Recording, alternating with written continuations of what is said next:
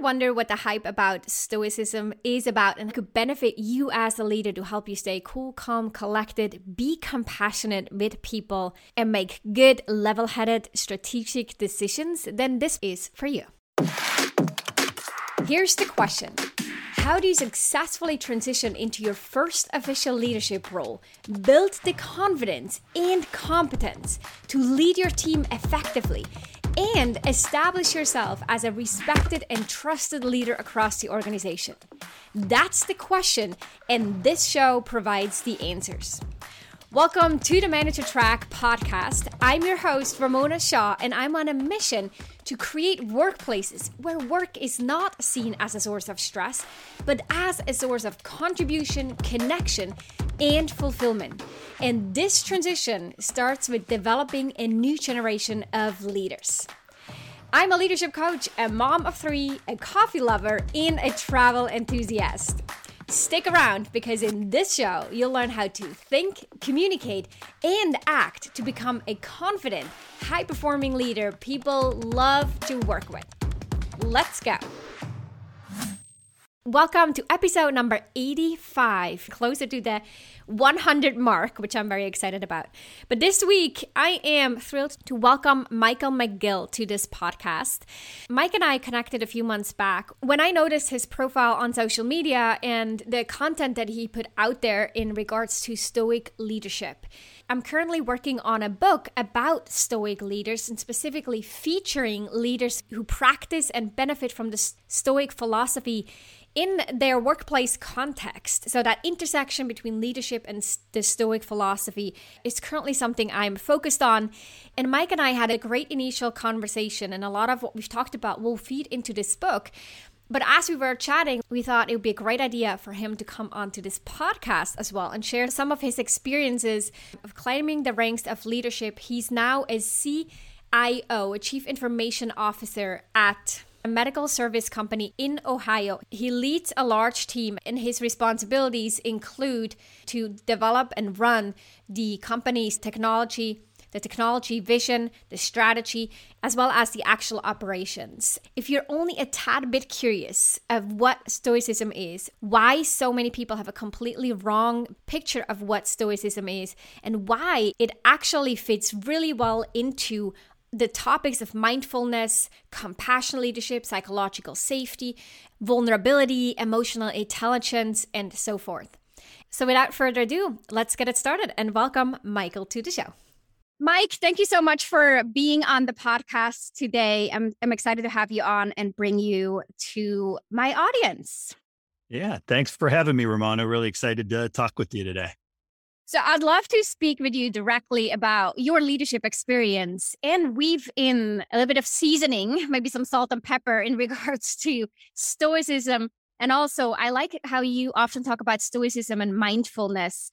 And I think sometimes that combination helps people see that it is actually a very compassionate approach and stoicism doesn't mean being stoic in a in the in the sense that we often refer to the stiff upper lip Right. Um, so excited to bring you on and have this conversation. Before we dive in, could you tell us a little bit more about your current leadership responsibilities and your journey of getting to where you are today?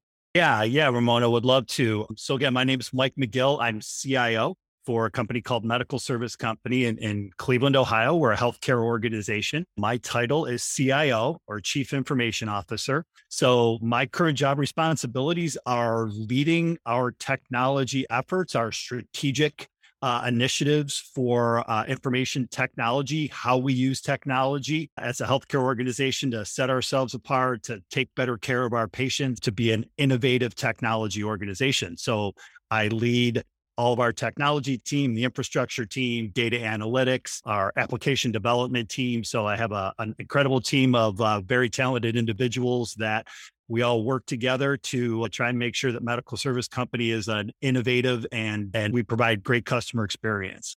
That sounds like quite a busy job. it is busy, but it's fun. I, my whole mm-hmm. career has been in technology you had asked kind of about the leadership journey of how I've gotten to this position where I get to do all this really fun and exciting stuff every day and, and, lead uh, technology for the organization I work at. So my leadership journey, especially being in IT, is very technical. I went to college, got my computer science degree. I, I come in and I start working in the IT as an IT professional, very technical skills. I mean, writing applications, managing infrastructure, very technical, obviously IT, information technology, very technology based.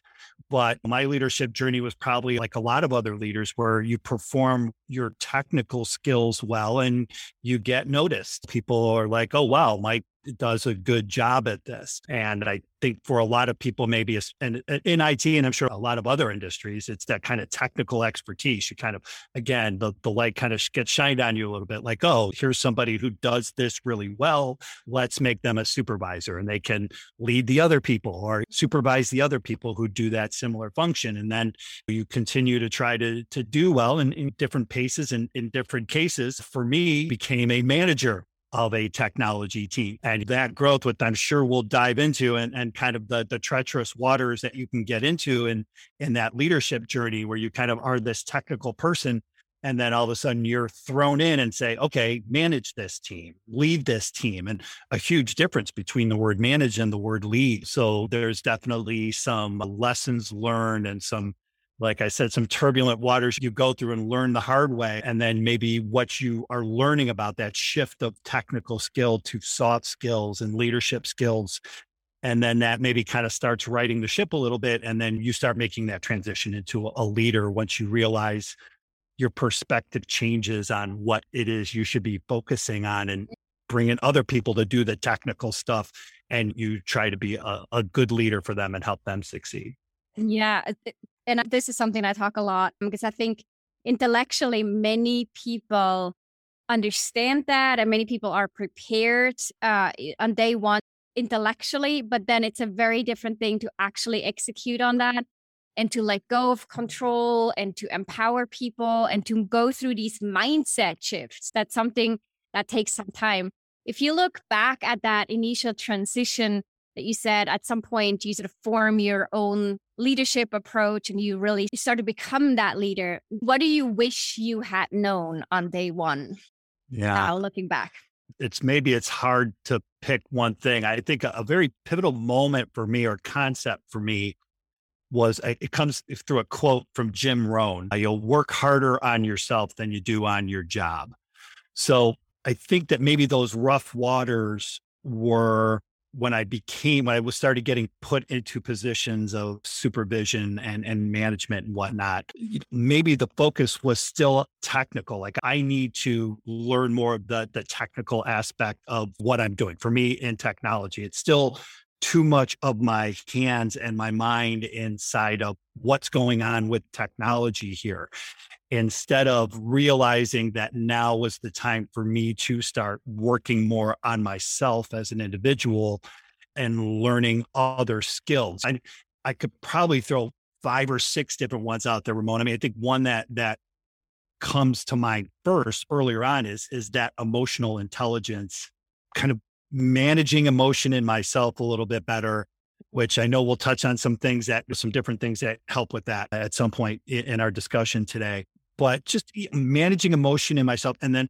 having empathy towards other. I think early on you, are very task driven. Like, okay, I'm the boss now. I, I, need to make sure that these boxes get checked. Like these things need to get done, and you're more driven by just making sure the stuff gets done versus leading and motivating your team to get those things done. And you know, again, I think there's a a degree of that soft skill, emotional ten- intelligence of working with other people and being empathetic and working with them to help motivate them to get things done versus just like, we got to get this done. We got to get this done. We got to get this done. Maybe a little bit of a, a, a long winded answer there, a little bit of kind of that. Probably the biggest pivotal point was work, learning I needed to work on myself and and gaining some emotional intelligence as as to really kind of convert into a leader of people. Yeah, I think this is so powerful. A sentence or a phrase that my frequent listeners probably have heard me say before is your career only grows to the extent that you grow. very much in, in line with what you shared mm. uh, about Jim Rohn's quote that you have to work harder on yourself than you do on your job. So let's talk a little bit about stoicism because you mentioned that when you look back at these early years as you were growing as a supervisor, manager, leader, that emotional intelligence and empathy and the people skills, we could call those soft skills, became more and more important. And now, today, you're a thought leader in that hot topic and field of stoic leadership or stoicism and how it applies in the workplace.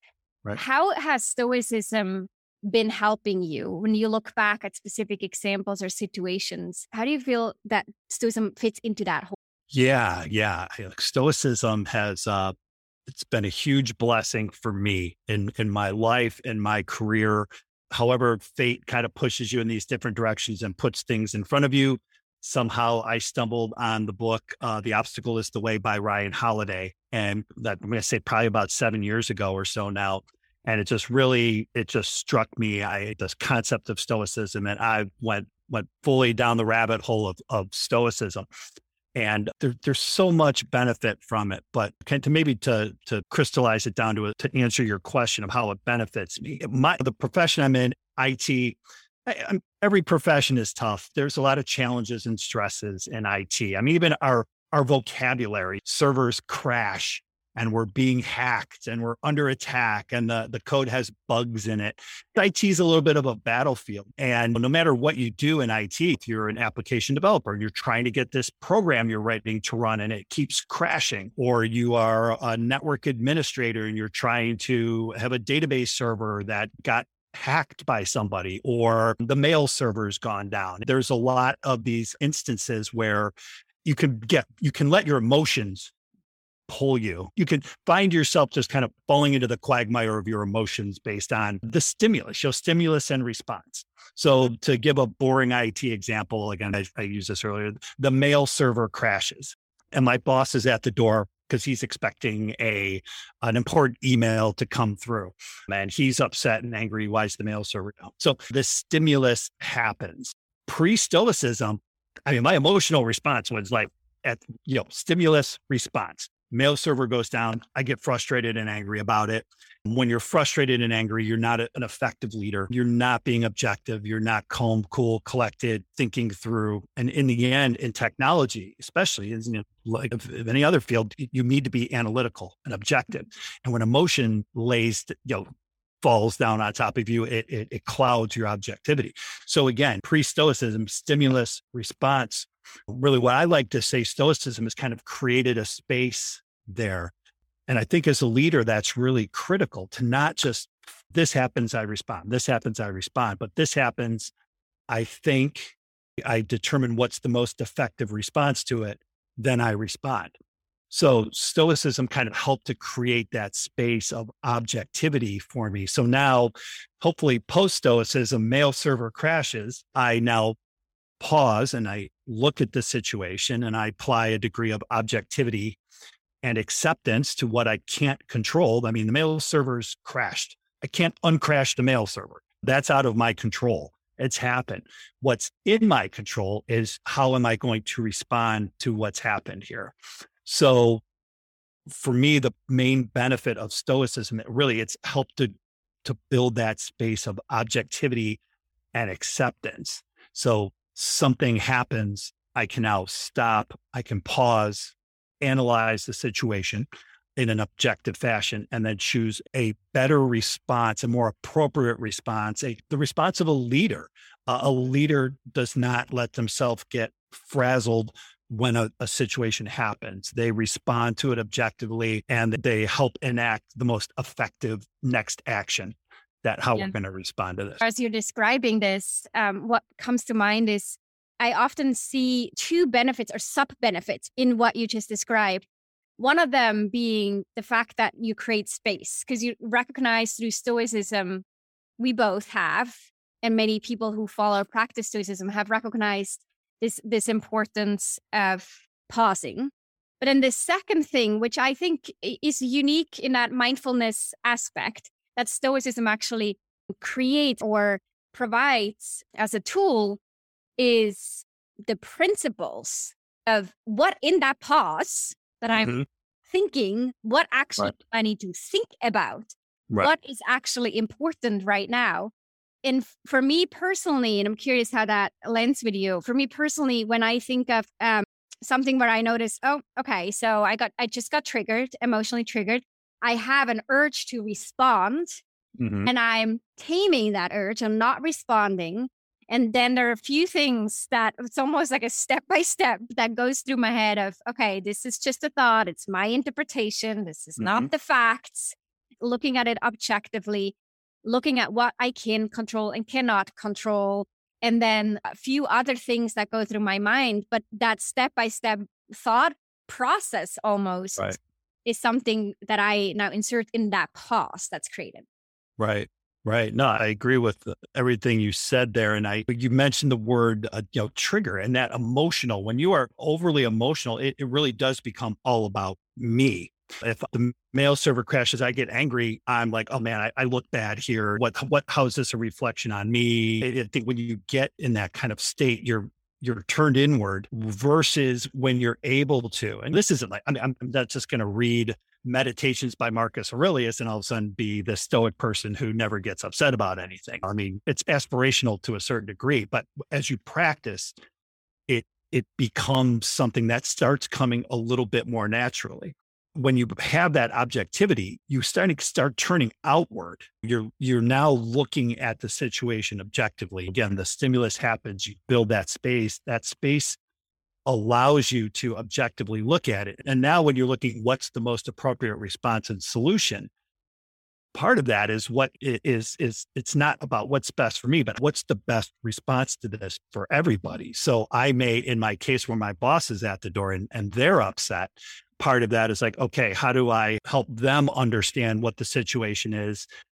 You know, back to maybe the emotional intelligence a little bit. I'm I'm aware that they're upset. I'm not to I'm not going to be empathetic, but I'm not going to meet them in that space. But I'm going to understand and kind of be empathetic and help get them to a place where they're okay while I'm trying to find a solution that's going to help everybody. And that might even be my network administrator. Like, okay, how do I get them engaged in the situation in the most effective manner? And again, keep kind of optimize as much as I can everybody within that situation, which it's a little bit like conducting an orchestra. But again, that space and that objectivity helps, it slows the moment down. Another thing, when you get emotional, the moment's fast. I mean, everything moves so much quicker when you're emotional and you're not thinking and you're not processing.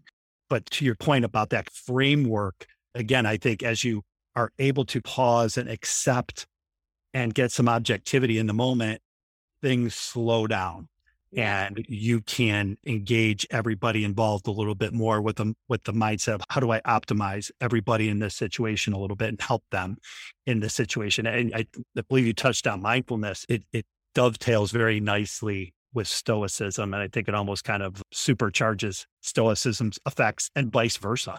Yeah.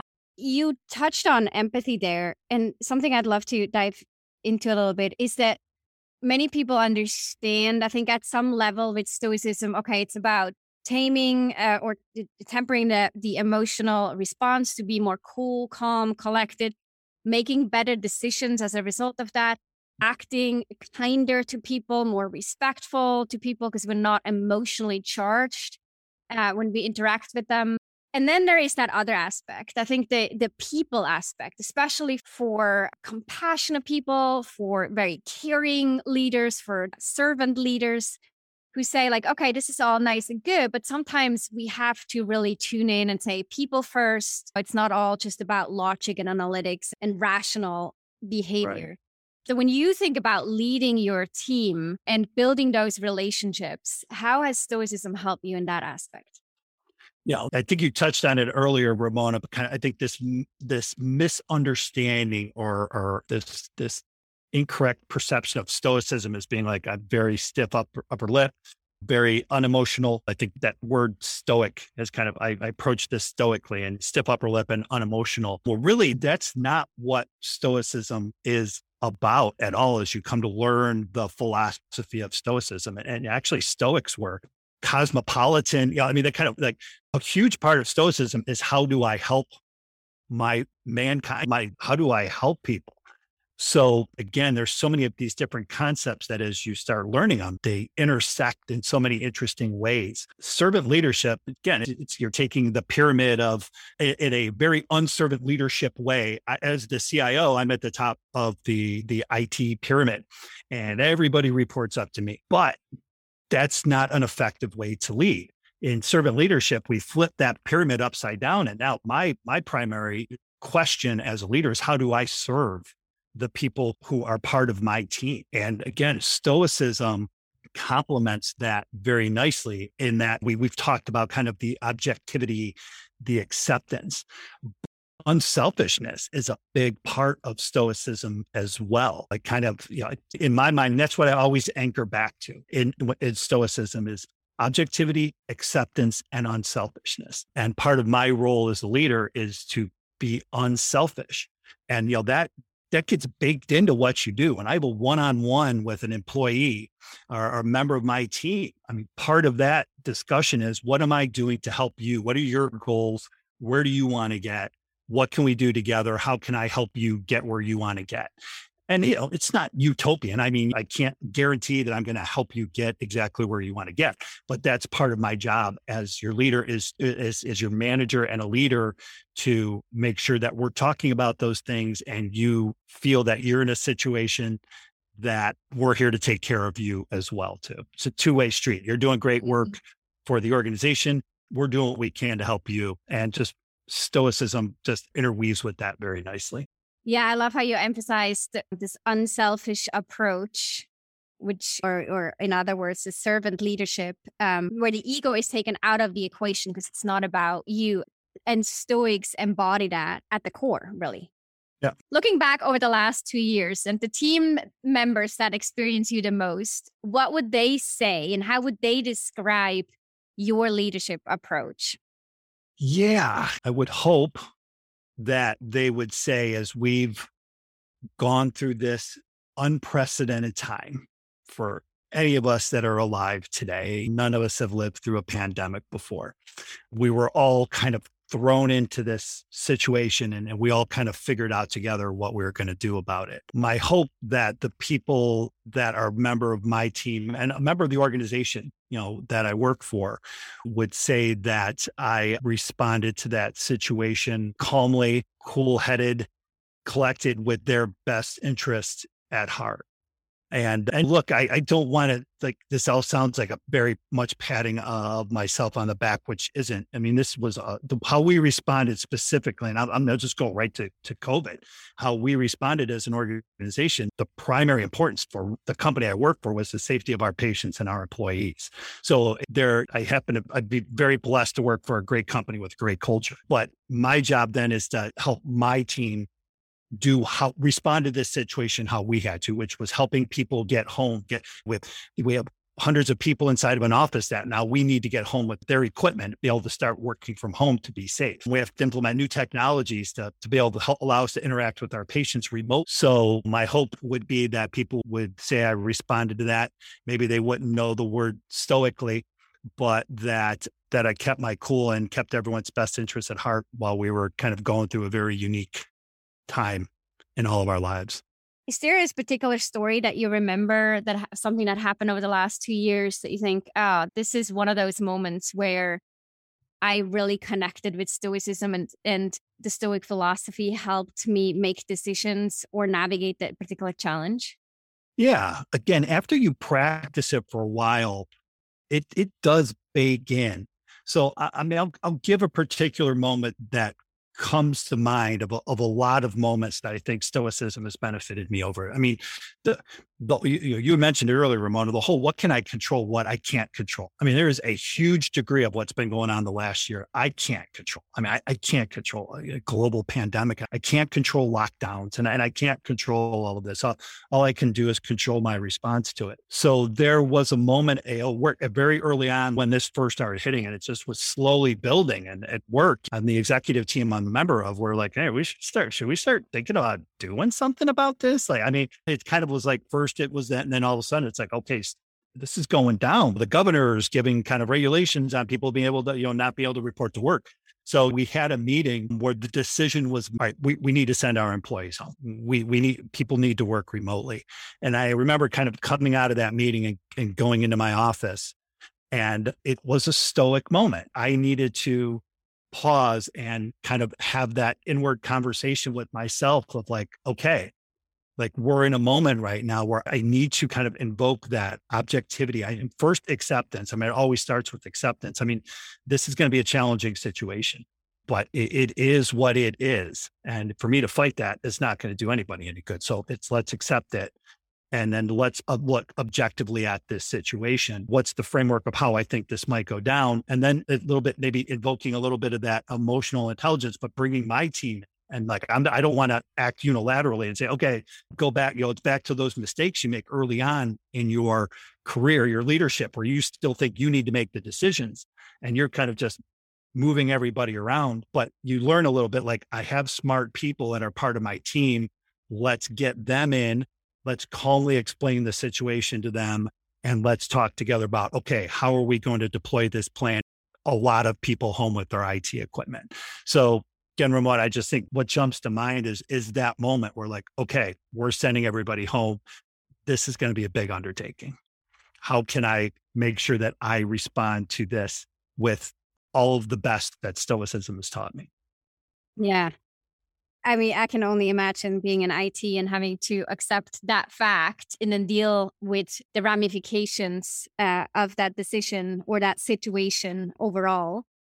the thing that stood out to me as you were describing this moment is that your behavior and your approach in that very moment, if you go back to that specific day, had a ripple effect probably in, your entire department. Mm-hmm. If you look at someone who is uh, not self aware, who has a low level of emotional intelligence, and was spinning out in their own mind about, oh my gosh, what this means and what's going on and who to blame and is this wrong? Is this right? and sort of fighting the decision and then getting overwhelmed with all the things that are or all the people and all the questions that are now coming their way and then the the ripple effects that this would have had on the entire organization versus having a leader in this position who has done that work to develop the practice and the mindfulness to build that pause in between stimuli and response to go through a deliberate thought process of what to do next and then how that approach creates a completely different environment, work culture. We talk about psychological safety. Right. Talk about um, empowerment of people, trust in relationships, in so many aspects that are being influenced in those moments. And oftentimes, I think all these things like safety and trust, to, to stick with these two, they build over time and they can erode within a second. Yes. Right. So when it comes down to a situation like this, and any leader, like those moments are inevitable. Maybe we're not going to experience another pandemic in our lifetime, but challenging moments like this are inevitable as, and especially as a leader, the, the bigger the responsibility, the more challenging the problems. And so to prepare for those moments, like doing the daily work okay. to be able to then respond that way when, right? Yeah, yeah. I mean, two things I, to kind of unpack from what you said there, Ramona. I mean, one, yes, as leaders, we set the tone. Again, what I can control and what I can't control, what, you know, accepting. So the decision was made, we we're going to send everybody home. There are a lot of branches that could come off of that tree. Like, okay, the decision's made. I, now that's out of my control. But what's in my control is how I'm going to choose to respond to that situation. As the leader, I set the tone for the team. There are two different ways that I could have I could have called the, the called them my senior members, my team, got in the room and said, okay, holy crap, this is a horrible situation going down. Like, okay, we got to do this. I don't know how the heck we're going to get this done. We got to try and figure this out. I don't know what we're going to, let's try this or this or this. Or I could have chosen to, all right, let's accept Let's look at this objectively. Let's remain calm and accepting, and let's bring the best people we have in to help us figure out what's the best way to respond to this situation. Again, it, the choice is ours as leaders a little bit, but also what you mentioned is I think the good news is if you would have called the Mike McGillen when I was first made a supervisor back into the day in that situation, and I probably would have been the first person panicking. I mean, I'm not like, you know, none of us are born I, I, I, won't say. I'm sure there are some very some people just unique personality sets that are just maybe born calm or born with some natural stuff, natural leadership skills like that. I wasn't one of them.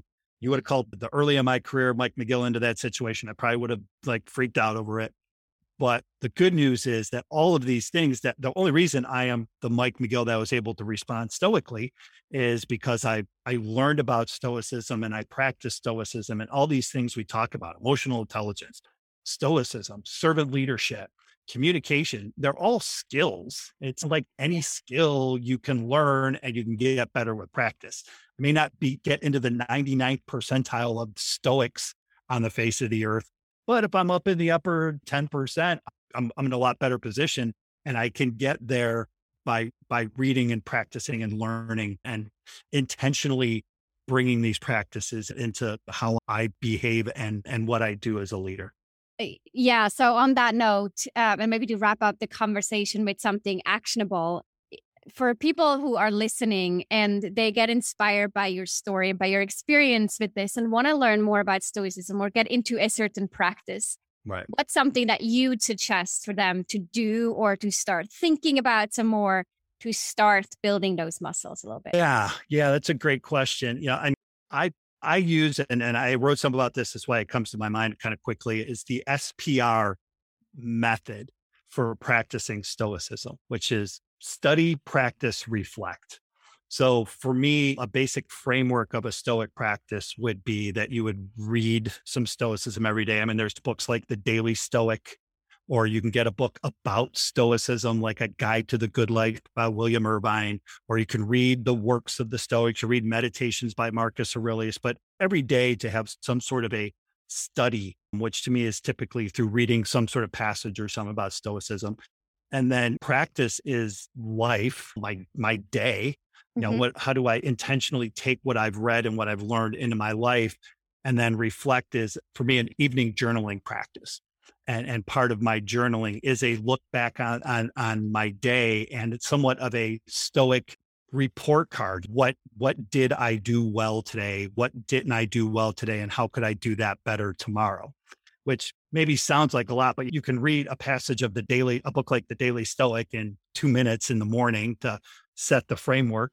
Again, you have your day that we're all going through anyhow. And, and how do I bring some of this, what I've learned about Stoicism into the day? And, you know, nightly journaling practice can be five minutes. Just sit down. And I like to list out three things I'm grateful for to just bring a little kind of gratitude into my mind before I go to sleep at night. And then just a little bit of a look back on my day and mm-hmm. where did I step up to the plate? Where did I fall a little bit short? And how can I do that better? So powerful. And just to add a little thing, I think the the fact why I think this is so powerful is because it is a continuous routine, like something you repetitively do over and over. It's not a one-off event, not a one-time seminar or a one-off book that you read and then put back in a bookshelf. Right. Or toss out or give back to the library. It is this daily practice that then builds the muscles, just like you would go to the gym lift your dumbbells. Thank you so much. This was such an insightful and valuable conversation, Mike. Thank you. I appreciate your time to be on the podcast. And I will link uh, to your Twitter uh, account in the show notes because you're doing a stoic thought of the day yeah, yeah, on Twitter. And then you also post great content on LinkedIn. I'll also include some of the books that you mentioned here towards the end for people who want to learn more and get started with reading about Stoicism. Perfect, Ramona. Thanks again for having me on. It was great talking with you. Thank you.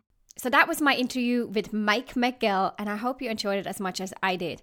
I think it's really valuable and insightful to hear reflections and lessons learned from experienced and successful leaders who can look back at the last 10, 15, 20 years or even more and say, here is what I noticed in this journey. One thing that Mike said in the, our conversation is the fact that mistakes are inevitable and that there is a transition period that you will go through when you shift from being an IC into a management role. And then as you grow, you start to notice how your approach and your perspective shifts. And that's when leadership starts to form. And I loved how he pointed that out. It is one of my big missions and goals to talk about, to communicate, and to build awareness for leaders in organizations and in HR who are supporting new managers and want them to be set up for success, but also for new managers themselves who are leading for the first time to recognize the importance of this transition and the fact that 60% of new managers fail within their first 18 to 24 months according to CEB and other studies. And so that speaks directly to my heart because we don't have to struggle this much. Because despite it being a hard journey and despite mistakes being inevitable or learning opportunities that are going to come your way, it does not have to be so hard when you have the proper support and training in place. The self doubt and the worries and concerns that you might experience and have running in your head also don't need to be there. To a certain point, these kind of thoughts and concerns are actually helpful. They will allow you to invest more and learn more and soak up information and insights and look for mentors and look for coaches.